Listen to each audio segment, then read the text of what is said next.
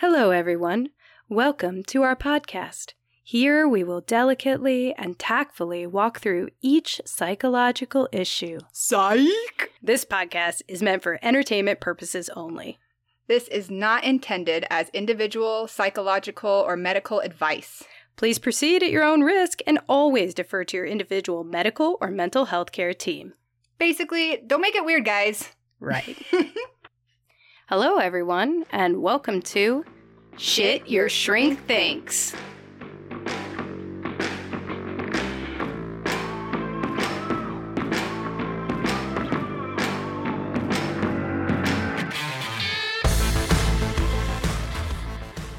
Oh, it's time for the podcast, don't you know?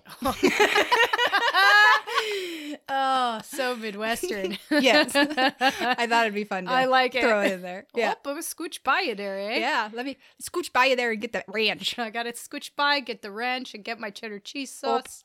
I say ope so often. Oh, yeah? Yeah. Like if if I am running into somebody or if I think that I'm like an inconvenience in somebody's space, space. Don't get in their space. I'm always like, oh, oh, Oh, Oh. don't you know? oh.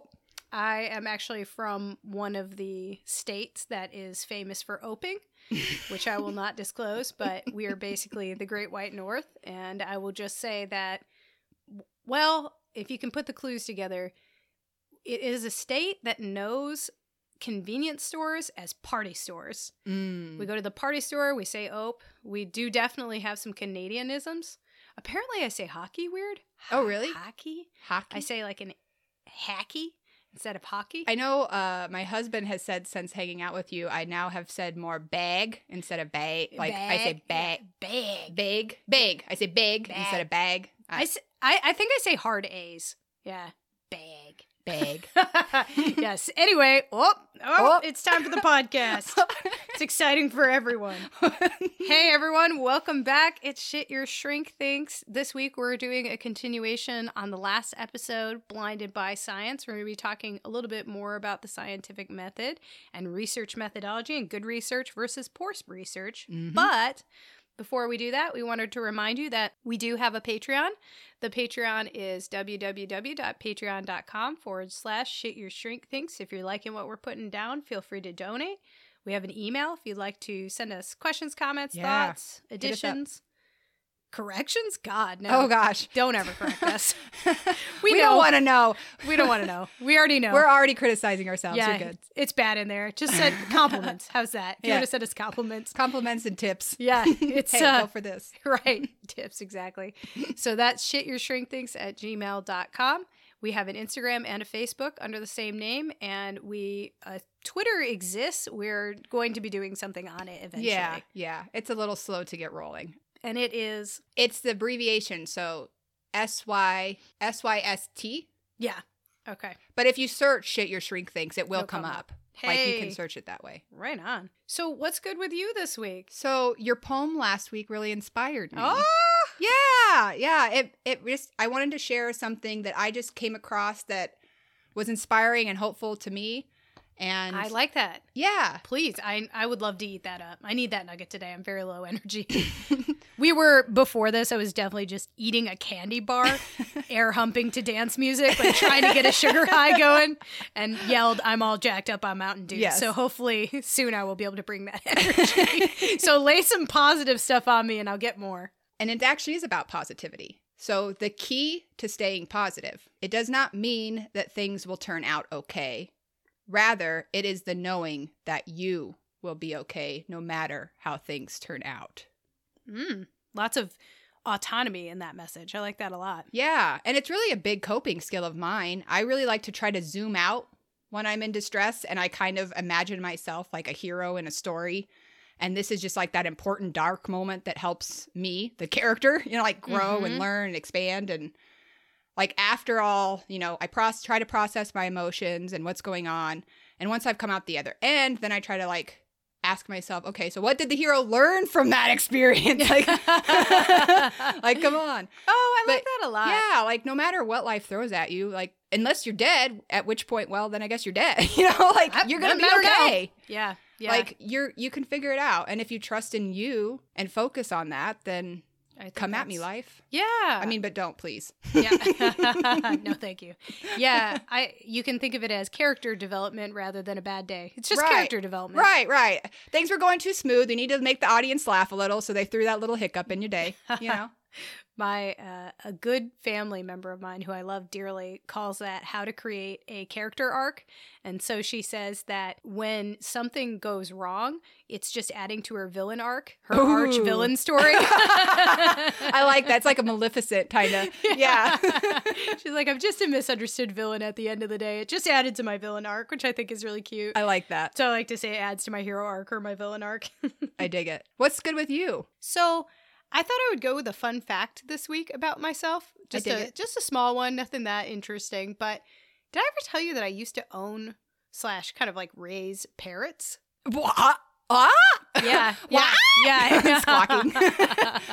Tell me more. yeah so I, I feel like i have a lot of like random fun facts about myself and that's one of them so when i was a kid we used to have a menagerie of animals just every animal hamster Really? tortoise pig dog well we didn't have pigs we had dogs cats everything just everything everything all animals and one of the things that we added were parrots How many parrots? we had not not many many many at one time just like a couple at one time But still, that's a couple parrots. Mm, yeah. Okay. yeah Damn. yeah, and so we had we mostly had conures. I don't know if you've heard of those Jenday conures and sun conures. They're like Are they the- mini parrots? Oh, the smaller ones. yeah, little baby parrots. And I just want everybody to know that parrots are pretty fucking radical. They're really really sweet. Really? They're I've only been attacked by a parrot. They're sweet to the one person they attach to. I don't know if it was just Conures or like parrots in general. yeah. But the Conures that we had were very attached to just they would find one person that they liked. That was their person. That was their caregiver. And if they liked that person, it was like having a dog. They were so sweet. They would snuggle into the crook of your neck, Yeah. into your collarbone, and they would kind of like roost and puff up their feathers and coo and make little noises. oh my goodness. Snuggle you. Yeah, they were super, super, super adorable. I mean, they'd bite the shit out of you if they didn't like you, but Right. That I mean, they were actually really good pets. They were super smart. They were really um they would kind of like bob their head or show Were off they their would they make noises at night though, or were they pretty quiet? No, they were chill at night. Nice, Yeah. okay. Yeah. I don't know if other maybe larger ones do. Yeah. Well, and the larger one, like a macaw, was like my friend had a couple of those, and it was like just loose in their house one day, and like came running at me when I came at the door and was like, ah! Put that bird away! No. no, we did not have loose birds. That's awesome though. That actually that sounds so hillbilly. I love it. Where'd that parrot come from? They were really fancy parrots. That's Yeah. cool. What? Wow. I, It I was kind of had- need- yeah. That family had. Well, it's not my not my story. Okay. Whoa, that sounds like some Tiger King shit. It was. There was some Tiger King shit. I'm picking up some weird, weird vibes. Anyway, so yeah, I had parrots. We actually never really got them to talk. I don't know if conures Oh. just aren't talkative or what, but I think I'd be okay with that though. yeah, I would probably because it they'd only pick up on the bad ones. I feel like. or say weird shit. yeah, the ones with a lot of emphasis. Yeah, so they were That's sweet, and. I yeah, I enjoyed them. They don't, or well, ours didn't live as long as like the you know the really old ones. Mm. But What is were- it average, or how long did yours kind of? Can you? I have no idea. I think we might have gotten some sickly ones, so it was like Mm. eight years or something like that. I was guessing at around the ten. Yeah. Mhm. yeah. I don't know if it's a that's smaller time frame. yeah. Yeah. for for the smaller ones. But yeah, I actually That's so cool. I had birds and they were actually cool. Surprisingly, it was It was a safari in your house. yeah, it was a bit of a Doctor Dolittle situation. that's kind of cool. yeah, yeah. learn I how mean, to really care for a bunch of critters. hmm yeah, I I can care for a bunch of critters. I don't know that I wanted to, but I can do that. it's a weird indoor zoo. So, what did you end up trying for the outside of session podcast experiment? So we were going to. I was going to try to use more discernment with just life and research stuff. And I really didn't have much of an opportunity for that. I mean, it was really just kind of a busy, busy week. But I did kind of think about why am I so gung ho to just believe certain things and instantly call bullshit on other things? Ah. Like with research, people, relationship situations, weird spiritual shit. Like, so I'm either all in or I'm all out sometimes. yeah, And I was like, what the what is up with that? And I was thinking, you know, it's just I really trust my intuition. Mm-hmm. Definitely more with relationships and situations than with research. I, I definitely still need to use some discernment there, but I think it's just that I I I can I believe in what I'm feeling and what feels true. Mm-hmm. Yeah. So it was just an interesting uh, exploration of where all that came from. It was just an interesting exploration because, like, even as a kid, I was stubborn and I knew what was for me and what I wanted, what I didn't want. I would like leave a situation, Yeah. you know. And granted, that was more like in college when I was invited places. That I wasn't really invited in high school. you were But- cool in high school? I was, I mean, I think I was viewed kind of like an old lady stick in the mud, but that's okay. Oh. I, you know, I'm, I'm, I like getting older. I finally feel like I'm aging into my personality. it's a Nick Miller quote from New Girl. yeah. That's actually really cute. I I can appreciate that, and I think trusting instincts is. Well, we'll talk about that a little bit today. Is what is evidence and what Right. constitutes research, good research, and what constitutes evidence at all? Who says what evidence is truth or reality? Right. I guess we're getting into the philosophy side of things, Right. but it's important. It's important to understand the philosophy that you come from so that you know what your evidence is. Right. Right. Yeah. So you know what, what kind of discernment you do need to utilize. Yeah. So what did you do for your out, outside of podcast experiment? How'd that go? Well, I was going to use the kind of scientific method more with clients, but I ended up trying it with myself a little bit. So, just as kind of a review for the audience of what the scientific method was is you observe a situation, gather a lot of data, you make a hypothesis or a statement that you think what is going on here, I think this is going on, then you test the hypothesis using something observable and specific. If the hypothesis is true or false, you can find out more evidence or counter evidence, and you can then draw con- conclusions and then rinse and repeat. Mm-hmm. You also want to admit that you don't know something if you if you don't know. That's kind of Right. the key. Like you don't if you don't have evidence either way, you can say I don't know, needs more research. So, I've been having this thing lately. This is maybe a lot of self-disclosure. I don't know. Whatever. Hopefully nobody gets too uncomfortable with this, but lately I've been waking up or maybe for the past I don't know, couple of months, I had been waking up maybe about like 11 p.m. each night, like Mm. shooting awake in bed. And I think I Mm. told you about this a while ago. Shooting awake in bed, like short breath. Um, I had this dream each time that I was like dying, Oh, like I had crossed into the world of the dead and I was actually dead. yeah. And then I would wake up, jerk awake, and it would be like heart racing, that sort of stuff. And it would happen always between like 10 and 11 o'clock because I go to bed at like 9. So the hypothesis, or, or what I described it as, is lately I wake up with nightmares about 11 with shortness of breath, thinking I'm dying, experiencing some kind of like heart palpitations. Right. Yeah. Anxiety attack. Just waking up. Yeah. That's that was my hypothesis. So I said, okay, I think I'm having high anxiety, um, and so the hypothesis I said is kind of it's kind of two. One, I think I'm having high anxiety. Two, if I meditate right before sleep, then my nightmares and whatever that waking up might improve. mm-hmm. So I tested it for a week, and I recorded my sleep habits without intervention. And then one week with mindfulness for 10 minutes before bed. So you got to Mhm. have the one week without intervention so you know what Right. You have to have your baseline is. baseline. Yeah. And then I recorded the number of times that I awakened in the night and my perceived quality of sleep. So my sleep did not get better with mindfulness. Oh, dang it. yeah. Yeah. So it's unlikely that that is a maybe an anxiety only thing. Mm. So then if the hypothesis is false, you create a new one and you test it. So I thought, okay, so not usually I go psychological first because that's what I know. So I went medical on the second hypothesis. I said, okay, I know that eating right before bed, like a monster, which I am wont to do, I like to eat all sorts of things right before bed, actually can trigger heart heart palpitations, even some anxiety and nightmares. Oh. So let me do the same design where I don't change anything and I just move back eating two hours. Mm-hmm. And turns out that that fixed it. No way. Yeah.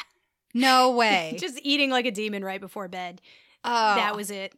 Okay. so- I feel like you're calling me out. Yeah. Yeah. Okay. Yeah. So and and interestingly enough, um, I'm not going to tell the person who is listening will know what story this is, but a person close to me who also sees some patients was telling me that they had a patient and that their that patient and their wife what had done an experiment about their sleep habits and they Mhm. had controlled all of these different variables like taking melatonin going to bed earlier turning off the tv changing the temperature and they did this like year long experiment Oh my. with like 30 different variables and the one this is where i got the idea the one that had for each of them actually made a difference was eating right before bed it was the single variable that for both of them if they ate directly before bed or like within Then an they hour slept or two worse. yeah they slept worse yeah so Whoa. that's where i got the idea I need to stop hoarding cookies up to my room when I walk to bed. i mean it's all about your value system do you prefer the sleep or the cookies i'm not judging you can still have the cookies, just have them at a different time.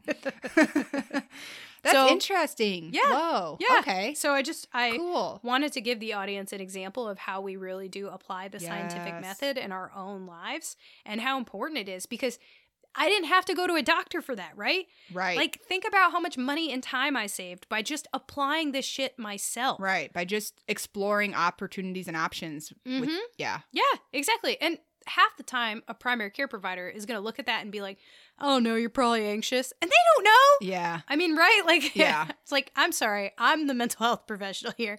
I think I know what anxiety is. And even I got it wrong. I, I thought it might have been. Right. Turns out not. So, Crazy. quite valuable. And yeah, yeah. I love that. That's a, such a great example. Thank Yeah. you for sharing that. Yeah. So, this week, we're going to talk a little bit about how we can apply the scientific method to learn more about good research and poor research. Because I think what happens is people get, uh, how do I say this? Hung up a lot of times on data that they see on either social media or, Mhm. uh, I don't know, like clickbait sites. And they don't really, it could be good data, but they don't really know how to determine whether it's good information or poor, whether it's actually any kind of fact checking on their own. Right. So let's chat about how we find information about, we'll talk about mental health, but this can actually apply to a lot of things. This method can apply to how you find information globally and how to make sure it's accurate information for you. So, where do we look? What sources should we avoid? That sort of thing. Right, right.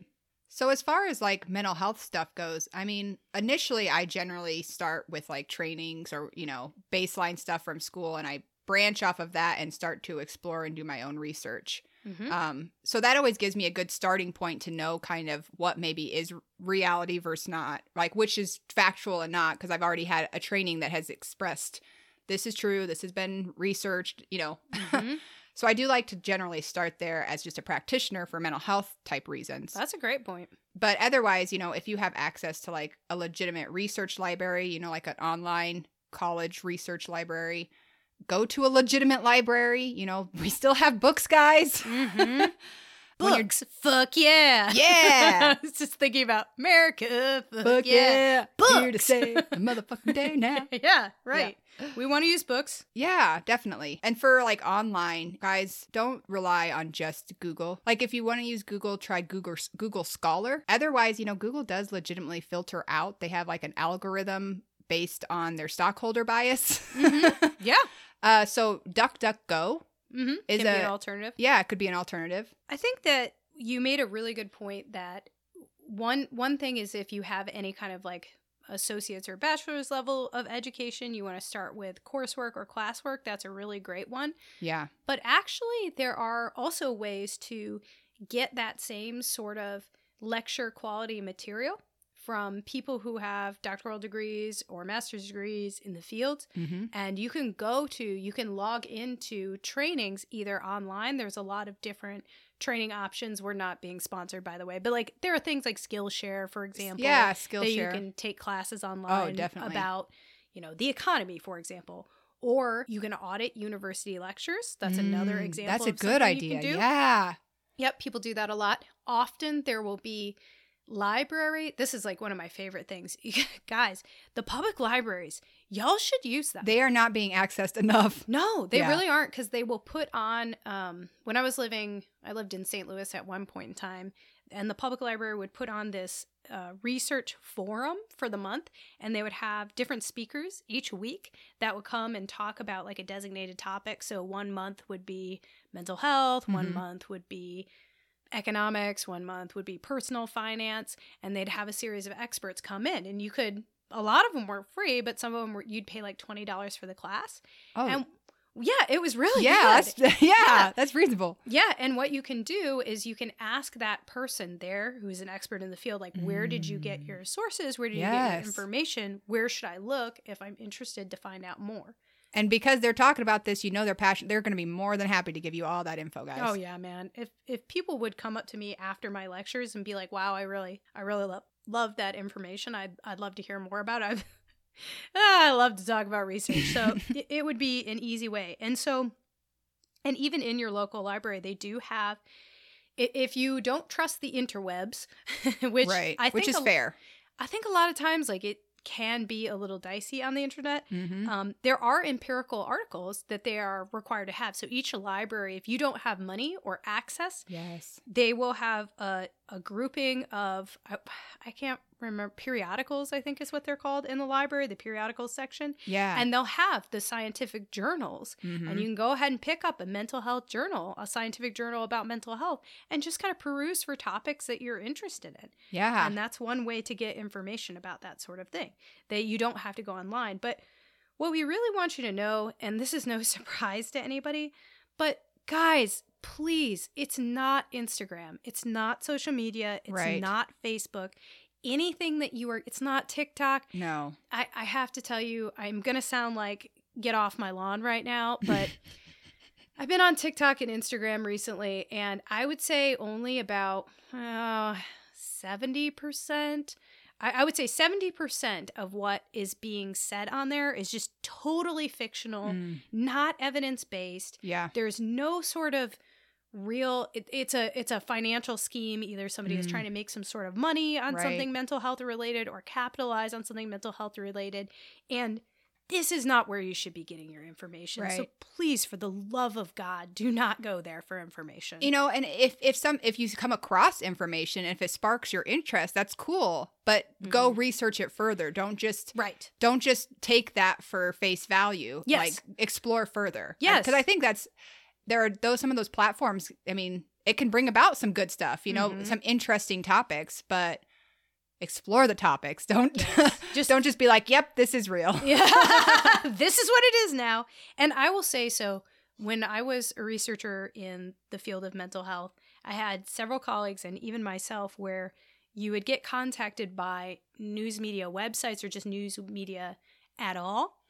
And they would do an interview on you and they and they would try to report your research and it Mm. was always inaccurate Twisted. always inaccurate so if you did a if you did a verbal interview with them they would cut out certain parts of the verbal interview that were important. Yeah. yeah that were important that lended context or if it was like a written interview they would kind of misquote you or quote you in a way that made it seem like something else was happening Mm. and they would kind of sensationalize the research findings where a lot of us as scientists were like well we don't i mean we don't know for sure. This is just one little interesting finding right. but they wanted to make their news sell and so we would often get misquoted. And i think to just keep that in mind even with news media sites is find the article that they're referencing because it's usually Right. cited and go to the article itself. Don't just read the news media website to get the summary because there will be a summary in the article itself right. and you can scroll down and click and on it that summary. and just read the abstract and it'll tell you what the hell Right. Yeah. happened yeah. It's going to give you the nuts and bolts of it. yeah Yeah. You don't have to read the whole entire thing to kind of understand what's happening. But you're right. You can't just you can't just look at what what is being presented even in the news and and say, "Yep, that's what it is." No. Wherever they're referencing, go look at that reference and and look for yourself and make your own determination. Yeah, unfortunately, what we're telling you right now is that anything that has a financial hmm, incentive to present data in a way uh, just that is sens- sensationalized is going to then do that. Mm. And pretty much all easy access to facts right now, it it often skews, and so you want to go back to the original source itself. Right. I mean, really, if it if it sounds too good to be true, if there's nothing critical noted, it's not good research. Like if they are not trying to acknowledge the blind spots, if they are not trying to acknowledge possible errors, it's not good research. Right. So Michaela referenced earlier that there are ways to. So, if you're at a university setting, for example, that you Mhm. will often have access to a series of online journals. Right. And keep in mind, so people who have written dissertations or master's theses, we actually use some of those same online journals, and there are some that are free. So, for example, there is um, no paywall for a research site called PubMed. You would just oh have to, yeah. yeah, you would just have to type in PubMed, and then you can type in like into whatever search engine, and it will bring up PubMed. Um, and what will happen is you can literally type into the search bar any topic that you're interested in. Usually, PubMed is for things like medical and psychological sciences, Right, so it's going to be more of the healthcare field. But that would be one area to look. You could say um, depression in older adults, and you would get any So kind of mu- yeah. research you ever wanted to know and they would all be why why this place is good why this online journal article place is good is only journal articles that have been peer reviewed are allowed onto Mm. this site so what that means is that i as a researcher have done this data and this experiment then I write up what happened in the Mhm. experiment and then I submit it for review to three to five of my peers in the field Right. three to five of these experts then look at it and they say, ah, this is bogus, or yeah, this is pretty good. Right. Then they tell you to resubmit it with all of the revisions they make. They add different studies that they want to see done. They will add different articles that maybe you forgot to look at. And you go through this revision Mm. process over and over and over again through multiple people who are not paid. Right. Like I've been a peer review journal or article person and I I didn't get paid for that shit. You just review it. You're like, "Okay, well, I'm a scientist, so Right. this is free." So you know for a fact that the articles there are good not go. as biased. Yeah, Yeah. they're they're they don't have a horse in this race, so Yes. they want to actually just get out good factual information, yes. and they're going to bring about those other those shortcomings or those blind spots, maybe, and be like, hey, what about this? Yes. Yeah, For the most part. Now, I will say that there are some you do have to watch certain like medication stra- trial studies and things like that. what? no, no, I'm so shocked. Yeah, yeah, yeah, right. Shocked. I'm not that shocked. Yeah. No, no. So, how you can do that is you want to scroll down on the article and you can see the affiliations. Mm. And you'll look, and sometimes for the medical ones, like I literally just did this for uh, Wellbutrin, for example. I had a person I knew who was struggling on Wellbutrin. I wanted to do a research review just to see what the research was on Wellbutrin. Um, I saw a study that said, like, oh, it's the bee's knees, totally great, everything's Mhm. great. And then I saw another study that said, uh, this kind of makes people suicidal. And I was like, all right, Yep. well, let me see where these two different studies come from.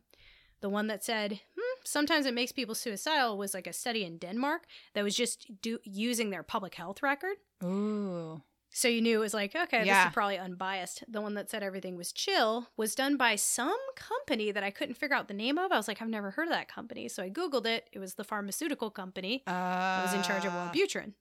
And of course, Yep. the scientists involved did say, like, they put a uh, disclosure on there that says, like, we don't have financial dog in this race, but or or like we're not reporting this biasly. But if you're employed by the company, Yes, you have a dog in the race, right. So just keep in mind who's doing the research too, and what Mhm. possible biases they have. For me, that means I'm not going to trust that as much as something that's a Right. public health record. Right. Yeah, I think that's clear. Spot, spot Yeah. on. Spot on. Other places, Michaela mentioned that you can find things on Google Scholar. Yep. You can literally Google Google, Scholar. Yeah. and you can look up things on Google Scholar. PsycINFO is another. I I think you might have to pay for a subscription to that one, but that's a good place to find Ooh, other okay. mental health research. Science.gov, I believe, is free. And Science Direct, you do have to pay for. Scopus, you have to pay for, but all of those are good research review areas. And also things like the American Medical Association, Oh yeah, the American Psychological Association. right. Is there a social work equiv- equivalent, I assume? Probably the American Social Work Association. There's a national, yeah, There you National go. Social Association of Social Workers. There you go. And they would have all of, they often post research articles and Right. findings for free on those websites. Oh yeah, yeah. Now that you say that, if you go to the NASW website, then you they you do have access to research articles. Yep. Exactly. And they're free. Um, Yep. And the reason why they're free is because these are scientifically proven. Nobody's trying to get a payment for something that's a scam. Right. honestly, sometimes this one's going to sound silly, but sometimes even Wikipedia is not awful. If you go on Wikipedia, you can actually scroll down to their clickable references and see, okay, like did this did, is this reference anything? Right. Is this a journal article? And the way you can tell it is a journal is it has an abstract, it has an introduction, Right. it has an experiment and a hypothesis and a conclusion. If it's just a website that goes to like some news media chain, then Right. okay, well that's not what we're that's looking not for. yeah here. that's But- not anything but that's true yeah they do have the links and stuff Yeah, they have like uh, a hundred references at the end of everything. So look through their references, see if you agree with their conclusions. So now let's chat a little bit about what makes something a gold standard journal article or research study. And what are some red flags for junk research? So I already did say one red flag. one red flag for junk research is if it is um, completed or funded by the corporation right that it's researching that thing. So if a tobacco company was funding a research project saying and then their their finding was tobacco is healthy for you, right I might be dubious of those findings. I might just think about that for a second. That's a, that's a really easy one. i don't believe you Right, right, right. So what do you got here? Good research versus poor research. So i have you know indicators of of good research um it's an author from like a respected institution maybe you know Yeah. it's in a respected kind of journal like you were saying like the journal of psychology or something Mhm. like that Nature is a is a big one in the scientific field. Mhm. right uh, there's a clear research question Mhm. the description uh, of the methods used such is like written out in a way that an independent researcher could repeat the study Yeah, it should be like a cookbook. Like I should be Right. able to do this with myself with Right. the right tools. right randomized is always good like if the the participants are randomized So randomized means for those of you who are in the scientific community, I have a pool of 100 people I'm going to experiment on and I literally just pick a number. Okay, participant 57 goes into group 1. Yep. I pick a number out of a hat. Okay, participant number 27 goes to group 2. Participant number 1 goes to group 1. Participant number 4 goes to group 2. Right? You just randomize like the participants right across and so that and then you check to make sure there are no significant differences between the two groups of randomized participants that they truly are equal right so randomization is key they're equally random yeah yeah they're equally random and and the reason we do randomization is because like if I was an experimenter and I had a group of 100 people, maybe I could eyeball it and be like, ooh, you know, these 50 people, they might kind of support my hypothesis. So I'm going to put them in the group, the experimental group, and just kind of see what happens there. Yep. So you want to make sure it's random. Yeah, and the use of like a placebo type thing is in that control group when possible. Mm-hmm. Yep. So sometimes that means like you give one group treatment as usual or something that mimics treatment, Right. and the other group the actual treatment. The actual thing you're hypothesizing about. Yep. So Right. the reason why you would give somebody a treatment as usual or something that mimics treatment is because there is something known as the placebo effect, which means that, like, if I gave, let's say we're doing a medication trial, and I gave me and Michaela are both in the trial. Mhm. Michaela's in group one. I give her a yellow pill, and Right. that that is supposed to help with her anxiety. And I give me a blue pill, and that's also supposed to help with my anxiety. Even if one of those is a sugar pill, we will also we will both support the hypothesis that it reduces our anxiety Right. if we know if we know what if it's a placebo. Yeah. Yeah. Yeah. and that's called the placebo effect. Even if it's a sugar pill, I be- if I believe that this is not a sugar pill, I will. I will report that there are improvements. Yes, exactly. Again, guys, power of the mind. Exactly. like So- that kind of goes back to that even. Yes. You know? So this is why we have two groups, Yes. sometimes three groups. right. It's not just one. So it's randomized. It's a couple of different groups. Right. And the blinding of those patients, they don't know which group they're in. Right. Right. And sometimes we even keep the study kind of I wouldn't say like you you don't know what the study is, but sometimes you don't know the entire purpose of the or the hypothesis Right. of the study so that the patients can't fake good, if Right. that makes sense. Right. Normally, you want like a sufficiently large sample size. You know, the smaller sample sizes are, are hard to. Right. yeah. Right. You want what's called a high N value. So you want more participants. So it's like we talked about last time. If I've got two data points, it's hard to draw a trend between two or three data points. Right. Like You on a need- graph. But if. I have 50, I can be like, oh, for sure there's an upward trend here. You Mm-hmm. can tell 100% sure if there are more people.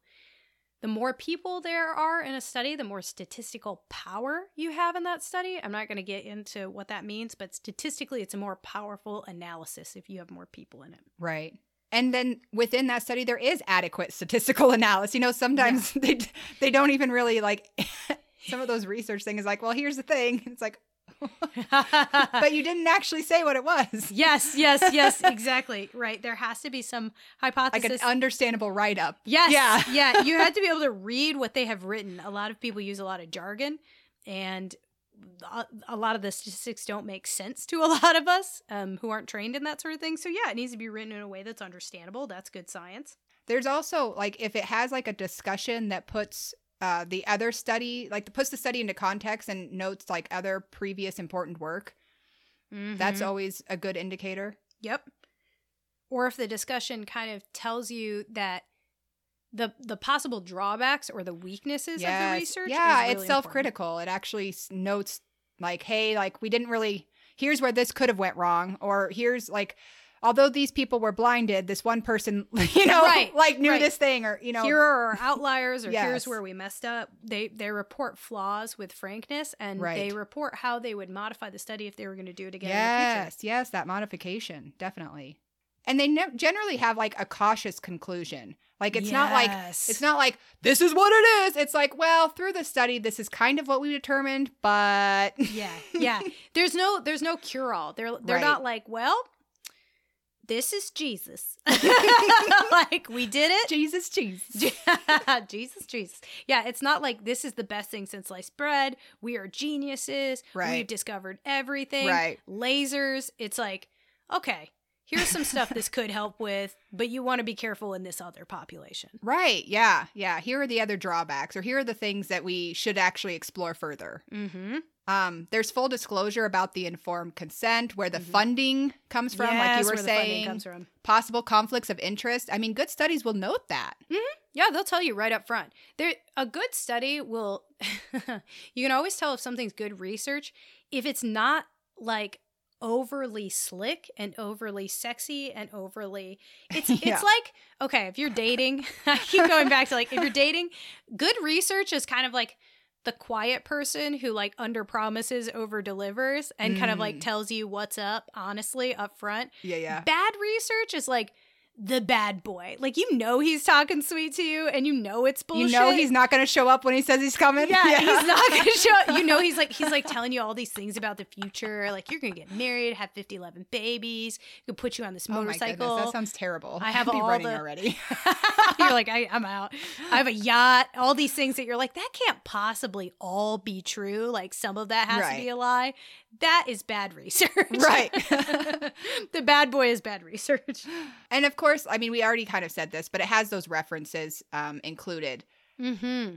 Right. Reference a references section is critical because Yes. it means that they have looked at all of the history. They formulated Yes. their hypothesis based on the existing research and they're trying to Expand something new. upon that. Yeah. Yeah. That was a lot of what I had for good indicators. What else do you have, Sunny? I love that. Absolutely fabulous. Um, I also have objective measurements. Mm. So, for example, if you're measuring something like depressed mood, the the person in the research study doesn't just say to you like, "Yeah, I'm depressed." There's That's yes, yeah. They use like a certain scale or Yes. a system to measure it. Yes. You want you want to use a validated, empirically validated scale Right. of depression that Right. we as scientists use across the board. Something like a PHQ nine PHQ-9. or a Beck depression inventory, right? Yeah. You'd want to see that in the research so that somebody's not just eyeballing it, being like, "Yeah, I don't know, they look depressed." right. They said they were depressed this day, then they said they weren't depressed this day, so we're good. yeah, that's not how this works. Or if it's a medical journal, maybe you want a blood test. Maybe you want an MRI. Maybe you want a X-ray. Maybe you want a range of motion test. Ooh. But you need to have something. I used to be a health psychologist. Can't No- tell at all. No. no big deal. oh man, I haven't done that in a while, but that was my first love. I miss it. I miss you, health psychology. Anyway, I haven't done that in I so it. long. Ever You're since, kind of doing it now, though. Yeah, I mean, maybe not. I don't know fully. a little. I'm mostly trauma stuff nowadays. Ever since the pandemic, No, I was meaning here for this. Oh, yeah. I'm not saying. I'm not saying. Oh, yeah. I'm not saying in the real. I'm saying in our our podcast world. yeah, it's actually been really nice. We should do a topic on health psychology. We should just do like a couple of health psychology, like smoking cessation, hypnosis, all Oh. these different biofeedback, all these different. You're right. I could talk about that for years. I did have to talk about that for years. anyway, going back to it, you want objective measures. In the article, there will be a section called measures. You can Right. look at how they are measuring their outcome, and it's not just them eyeballing it, there is some scale. There also should be multiple different parties that have Yeah. come up with the same Right. results when they're testing the hypothesis. Like, Right. if I have this, I'm like, oh, I made this new, I made this new therapy it is badass. But I'm the only one who can do those Right. results. Well, that's a little sketchy. Right. You want to see like you want you don't want just one study showing this thing. And if there is only one study, like they say in the study, like, yeah, we're the first to show this. We don't know what's going on. We need to research Yeah. More. say, normally that's what they say. They said this is the first one. Uh, hopefully somebody else expands upon this because. Yeah. or we're going to because what is happening? right. Right. whenever we find stuff as scientists, we're like, oh man, okay. We like triple check it. We're like, that's weird. Okay. And then we publish it. We're like, Did that trash else. can just spontaneous combust? Hmm. yeah, so they so they might have an interesting finding, but they're they're clear about the implications, and then you want to see that other people have replicated it. You can also see sometimes that different sources that have conflicting inf- interests Mm. actually agree on the same thing. Yeah, that can. Yes, That's a yes, big- That's a big like green flag. Yeah, that's a big green flag. It's like, okay, these two people who hate These, each other. yeah, these two people are like the Bloods and the Crips, and they're like, okay, but this is pretty cool. yeah, yeah, that is a great like that is my favorite thing to pick as a scientist. If there's like a bunch of different camps, but they all agree on one thing, Yes. then you know that that shit that's what it is. So, and then also there's proposed explanations for why the data turned out like it did in the discussion section, and that's called a mechanism of action. So, why did this therapy work? They propose a hypothesis for like, well, we think it worked because X, Y, or Z. Right. And maybe they explore that further. That would be called a body of research or a program of research. When they have one hypothesis, they test it and they keep expanding, expanding, expanding in further studies. That's a body or program of research. nice. I'm learning things. Yeah. I didn't know those. la- I didn't Yeah. know that language. yeah, I TA'd for a lot of uh, research methods classes. This is unsurprising to anybody. Yeah. Everybody involved is like, well, no shit, you are a dweeb. you you're like an expert in my eyes right now. I'm Oh. like, whoa. Oh, that's so nice. Here, I'm like sitting in a blanket for on a pillow, just like in your spare room, and with, with some Gatorade, eating candy, like in my sweats. Like I feel like an expert, baby. Yeah. so Uh, the red flags of the research. I'd love to talk about red flags of research. What would those be? so if it's published in like a blog or something similar, Facebook, Instagram, Yeah. TikTok, blogs.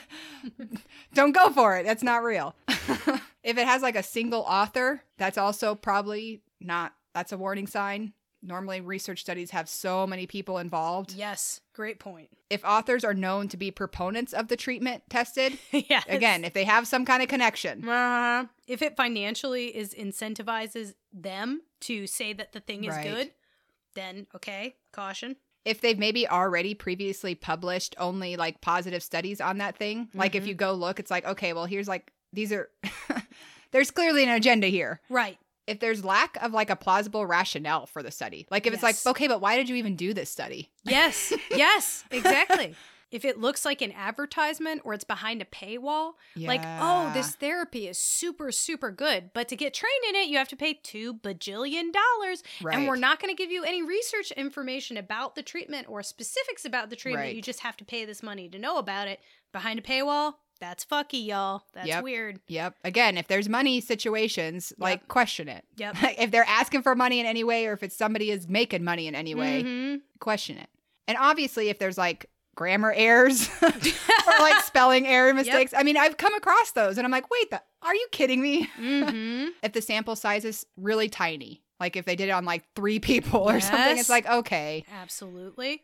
With the exception of case studies, case Right. studies is like sometimes in our field we'll have a case study of like a really interesting rare thing that Right. we'll write up like okay, I saw somebody with dissociative identity disorder who also had uh, let's say they had heart failure. And when I put them on this heart failure medication, they suddenly like their dissociative symptoms let up, and I just want to write this. write is this, yeah, right. I just want to write about what this experience is. Yeah, Yeah, case it's like- studies are legit. yeah, yeah. It's like I don't know, y'all. That happened. it just time. happened with this one person, but that's what they're saying. In it. They're they're acknowledging that okay, this is just one case. Yeah, and like they're basically throwing out a little flame ball into the universe and being like, "Can somebody research this? Because I don't have time. I'm just writing up this case study so that everybody knows this right. happened." so Yep. everybody knows that this could be a thing. yeah, but if but like Michaela's saying, if it's like a research study and they got like seven people, like, mm, right. nah, No thanks. Uh, if like if the methods aren't described in sufficient detail, so I know like we said before, it's got to be a cookbook. So if you can't cook that recipe, yep, like if what they're like they're leaving blank spots out, okay, but how did you get from here to here? yep. It's they're they're hiding some shit. That's exactly that's a problem. And I'll add to that. There is a thing that seems to trick people a lot that I've noticed that's going on in therapy research right now where these people will come up with a whole bunch of theories. Mhm. Let's call it I'm just going to make this up. The theory of I don't know, why trauma affects your brain okay. and they will say a bunch of quote science they'll be like well here is some neuroscience about brains here is some areas of brains that are impacted hmm thus this therapy will work on this area of the brain but there is no There's a disconnect. Yeah. right there's no like there should be a middle section Right. of like Wait, how'd you get from there to there? Where's did you the- okay but did you test that Right. And like when you look at the sources, you just see it's a whole bunch of like textbooks and journal articles about like how the brain is structured and brain anatomy. And you're like, okay, cool. Like I'm into all that. But it's like they took the research review and then they just said, this research thus means that this therapy will work. But they Right. never actually did a randomized controlled experiment, not even once on the therapy. They're just Jumping Yeah. to conclusions, guys. yeah, yeah, yeah, exactly. And this happens in our field, unfortunately, a lot. A lot of therapists will just say, I've created this therapy. Here is the, and the theory seems really solid. But that's why we test the theory. Right, It has to be a right. That's why we do the theory. research. Yeah, right. Like I can have Like your theory for the sleep. That was Yeah. a good fucking theory. exactly. But once you tested it, it wasn't it. it wasn't it. It wasn't it. The Right. science is merciless. Right. Science is a cruel god. Like, and they don't give a fuck. Science doesn't give a fuck what you think or what you care about. You must test your hypothesis. So, like I said, as a consumer, if you're looking at therapies that work, there needs to be lots of examples of it working. There needs to be an experimental manipulation, meaning there was a hypothesis, there were control groups. This is what they did to both Right. groups. These are the measures they had at the Right. outcome.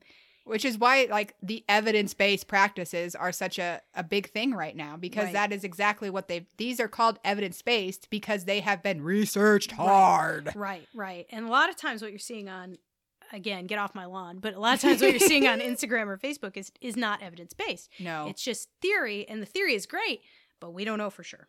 right more stuff needs to be done and i feel like what you just said is exactly my ne- like mix there's a mismatch between like the aim the method and the conclusion Yep. Yep. They're missing they're missing things. right if it's presented like only in a graft Yeah. you know yep, like yep. if it's just like here you go like there's no real written out thing it's like this is what it is Yep.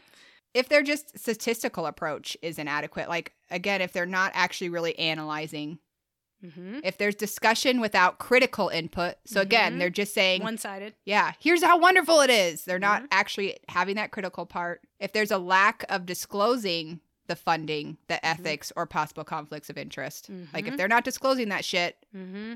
you take that with a grain of salt Yep. And then if the conclusions aren't even based on the results i mean sometimes Mhm. you come across stuff and you're like wait a second wait what that doesn't support that. Right. Why did you say that? That's not what that's saying. Yeah, yeah, that was a weak finding at best, but then in the conclusions they're like, "This is the best." Right. You need to read the whole study. Right. So, finally, it's important to remind our listeners that research is not immune to politics, money, No. power, or the culture that we live in. Research is situated in the context of our culture.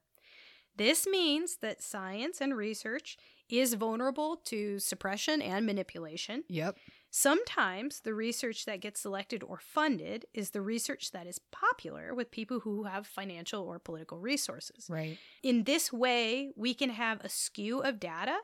And it's important to acknowledge that this skew of data usually tends to be by people who have money, power, certain Mhm. cultural backgrounds.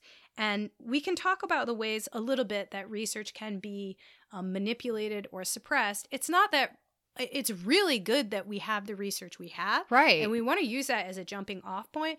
But we also want to acknowledge that certain populations, I mean, just for example, women, um, we our our bodies have not been used as scientific test subjects for a lot of years.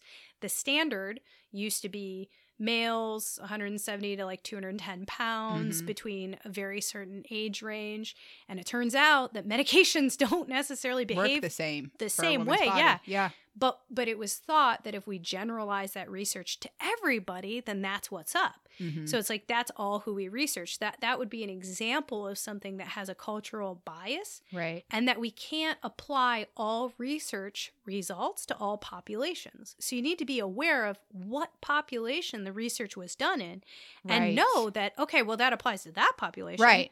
And I have a hypothesis that it might That it apply might apply here. But again, it's a hypothesis. and because we still have to test it. Yes. Yeah. Because let's be honest, the poverty groups, non Caucasian groups, Yes. they're so underrepresented in most of the research studies. Right. Like their genetics, heritage, and cultures aren't heard enough. Yes.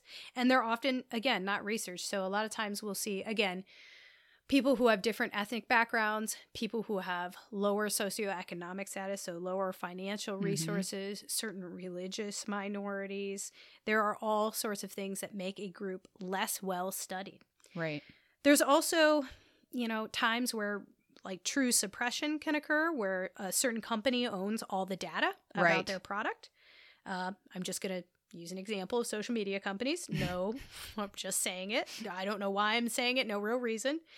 And that company, it directly conflicts with their business model to release Right. research that um, it may be bad for mental health, for example. Right. I mean, that was just something that came out recently. You know, Right. we we knew that social subconsciously we all knew that social media was having a negative effect, but they they only recently let that research out Mm-hmm. to indicate, you know, that indicated that they didn't they didn't want people to know. right right and it's it's like minimal at best right now but it's enough to be like eh this might not be good Right. it's Um, enough to to raise a little bit of a flag and say, okay, we need to look at this further. right we know finances for example like where the money is like can suppress or Yes. influence or increase the amount of research in an area Right. so like if you were a cigarette company you wouldn't want research coming out about cigarettes so you would want to vote for political figures or put money behind political figures that would support your agenda and not Mhm. research that and would research other things for example Right. Research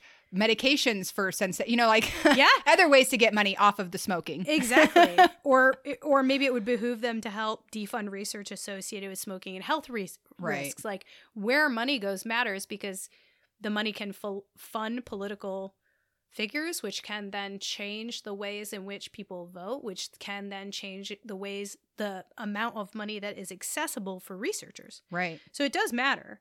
Um, like I said, low powered cultural groups, so native black populations in the US, for example, Mhm. Lati- Latina, Latinx communities, Native American. Ni- yep, belief systems about gender and sexuality. Ugh. So, Yeah. just an example, women in medical research were really not a thing. It was supposedly because of their hormonal fluctuations. We didn't even.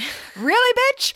Really? Oh, yeah, Real? Oh, that makes me want to come at somebody like Spider Monkey. You're gonna. Mm, you want to call me hormonal? Call Yeah. me hormonal. Yeah, it's so crazy. It's so crazy. I mean, there was even a period of time, so I used to do rat research, Mhm. and we didn't even use female rats. Nuh-uh. I'm not kidding you. oh my Jesus. I'm not kidding you, homie. It- You're it- too hormonal to even use the rat. rats are even too hormonal. when I I think, and this one I'm not sure of. I'd have to fact check myself here, but I believe actually some of the male rats are more reactive in some ways, which makes them poorer research candidates. So anyway, it's just like interesting, that we chose uh, the wrong choice, Right. just because of our cultural and belief systems. right. And what I, I really want to make this part clear too. What is considered evidence in a Western culture and America is very specific, right? It's Right. math, logic, finances. But remember, and Michaela referenced this in the beginning, there are also alternative forms of evidence, but we want to balance them. Right. Okay. So you can use your gut. You can use your emotions. You can use your lived experience, your Right. intuition, personal experience, art, poetry, and particularly, guys, history, history, History. history, history. I can't say that enough. But we must combine these. I am making so many hand gestures. You cannot really just use your gut. You cannot just use poems. You cannot just use math. You must balance these things in what we call wise mind, which is the summary to come up with the most Right. kind of accurate truth and conclusions. Yeah, because you're acknowledging the emotional aspect, but you're also acknowledging the logical aspect. Mm-hmm. So I do have I have a good example. I'd love to hear it. So before I go on this rant, let me clarify. Uh-huh. I am not encouraging people to use marijuana or psilocybin. uh-huh. but I do think this is a really good, interesting example of kind of what we're talking about. So, marijuana and psilocybin or mushrooms are considered a Schedule One substance. Mhm. And Schedule One substances are things that we cannot do medical research trials on. You will you will get federal prison time Yep. if you do research on these things. Mhm. Other examples of Schedule One drugs are heroin, LSD, ecstasy, and quaaludes. Mm-hmm. Okay. So marijuana and psilocybin, which are naturally growing substances, aren't allowed to be researched. Mm-hmm. Schedule two In drugs. What? In the US. In the US. Yep. Yes, US, US. Schedule two drugs example is fentanyl, oxytocin. Yes, oxytocin No, oxycodone. is. Oh, yeah, you're yeah, right. Oxycodone. Yeah. Dilaudid, Demerol, and Yeah. morphine. Uh, yeah. So the DEA is saying that marijuana has more potential, da- like damage and danger uh-huh. than fentanyl. Yep. but we can't conduct the research trial to prove this or or disprove this. Right. Same with psilocybin, which Right. as somebody who used to teach a drugs and behavior class, what's up? psilocybin actually only works like you cannot get high off psilocybin multiple times in a row. Just FYI, Interesting. like within the same month, it won't give the same high. Okay. so you can pretty much trip balls like once in a month. But if you were to do like mushrooms Try the to next over. day, Yeah. you you're gonna be sober as a bone, baby.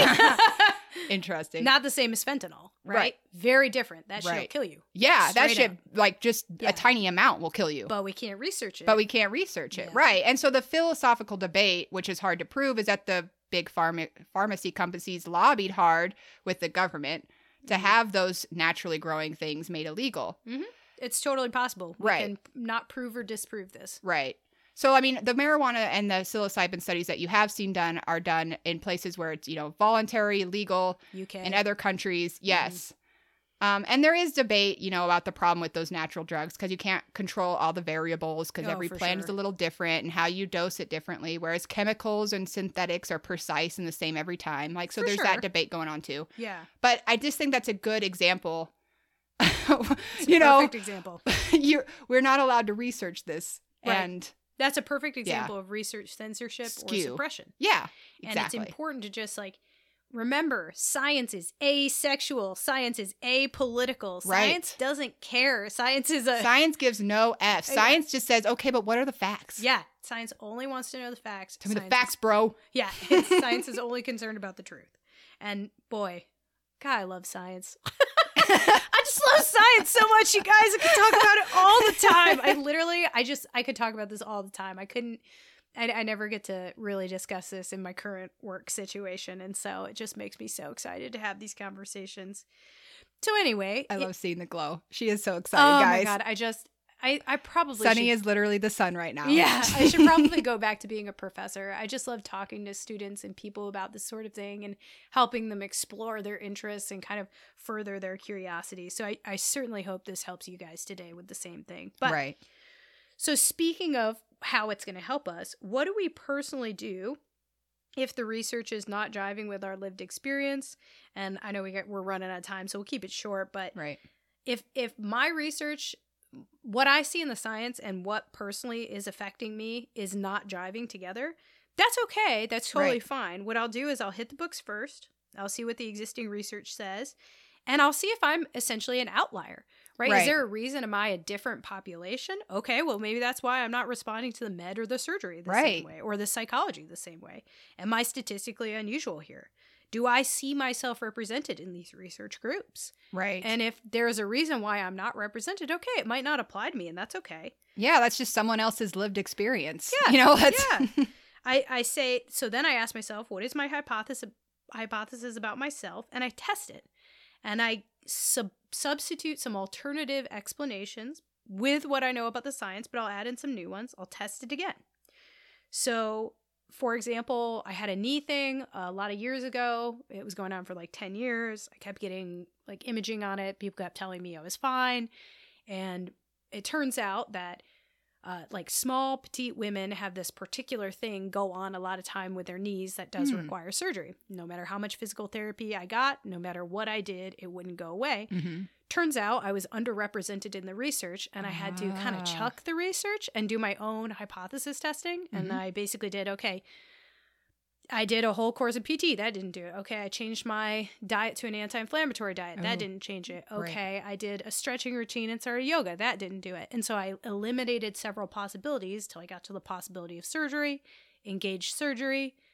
It worked, right? Mm. that was a situation where the medical science didn't support my my own lived experience but i was able to use the scientific method to hypothesis test Right. I also like with those, I mean, I think it's important to remember to do each of those kinds of things independently. Like if you would have tried to do them all at once and you wouldn't know which things. Sometimes people are like, okay, I'm going to throw everything at the wall and see what sticks. Okay, but now you don't really know what made it stick. right right totally yeah it depends on like the urgency of the situation Fair, fair. like if i've got a patient in front of me and they're like i am not okay i'm like all right we're gonna Oh yeah, there the yeah, there are times that I definitely just throw a bunch of balls at the wall. But when it's my own personal research, yes do one thing at a time. yes Yeah, exactly yeah. exactly so what are we going to try for some outside of the podcast experiments today So I do I do want to just make sure that I'm continuing to be conscientious about what I'm believing when I when I read things. Again, I really do I like I like my gut instincts with people, with situations, but I do need to be more cautious. So I want to use discernment and check the facts more as far as those kinds of research things. I get really gung ho, especially in the weird shit. Like if it's really weird, like I want to believe. uh, so yes I need to I need to be a little more cautious and conscientious and I I do what I have to just a continual goal of that. Like whether or not it's truly explored, I'll acknowledge maybe not. But for sure How about you? it's just it's just like uh, um what's that word a aspirational goal yeah. Yeah.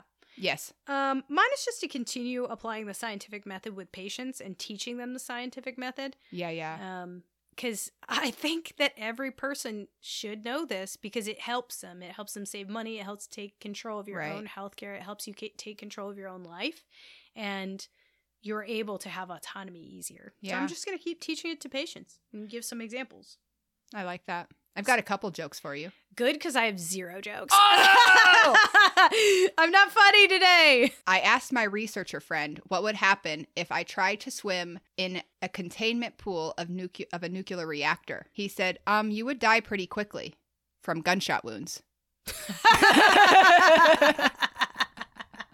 I like a little conspiracy theory with my joke. That's clever.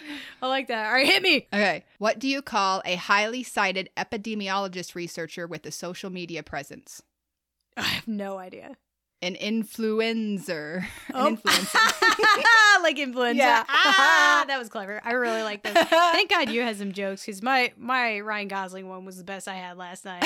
That's it. I'm out. We're gonna have to start getting some random ones because I have some random ones just tucked away that are pretty good. Oh I'm gonna have yeah, yeah. I we- can't always stay on topic. Yeah, we, yeah, right. And we didn't do a song today that was on topic. Whatevs. Anyway, I like y'all. it. We gotta mix it up. Yeah, we're just mixing it up. We're keeping it fresh, fresh and funky, flirty and thirty. Okay, we're officially rambling. So thank you so much for enjoying the pod today, and we will see you next week. Yeah. See you next week. Bye Bye. guys.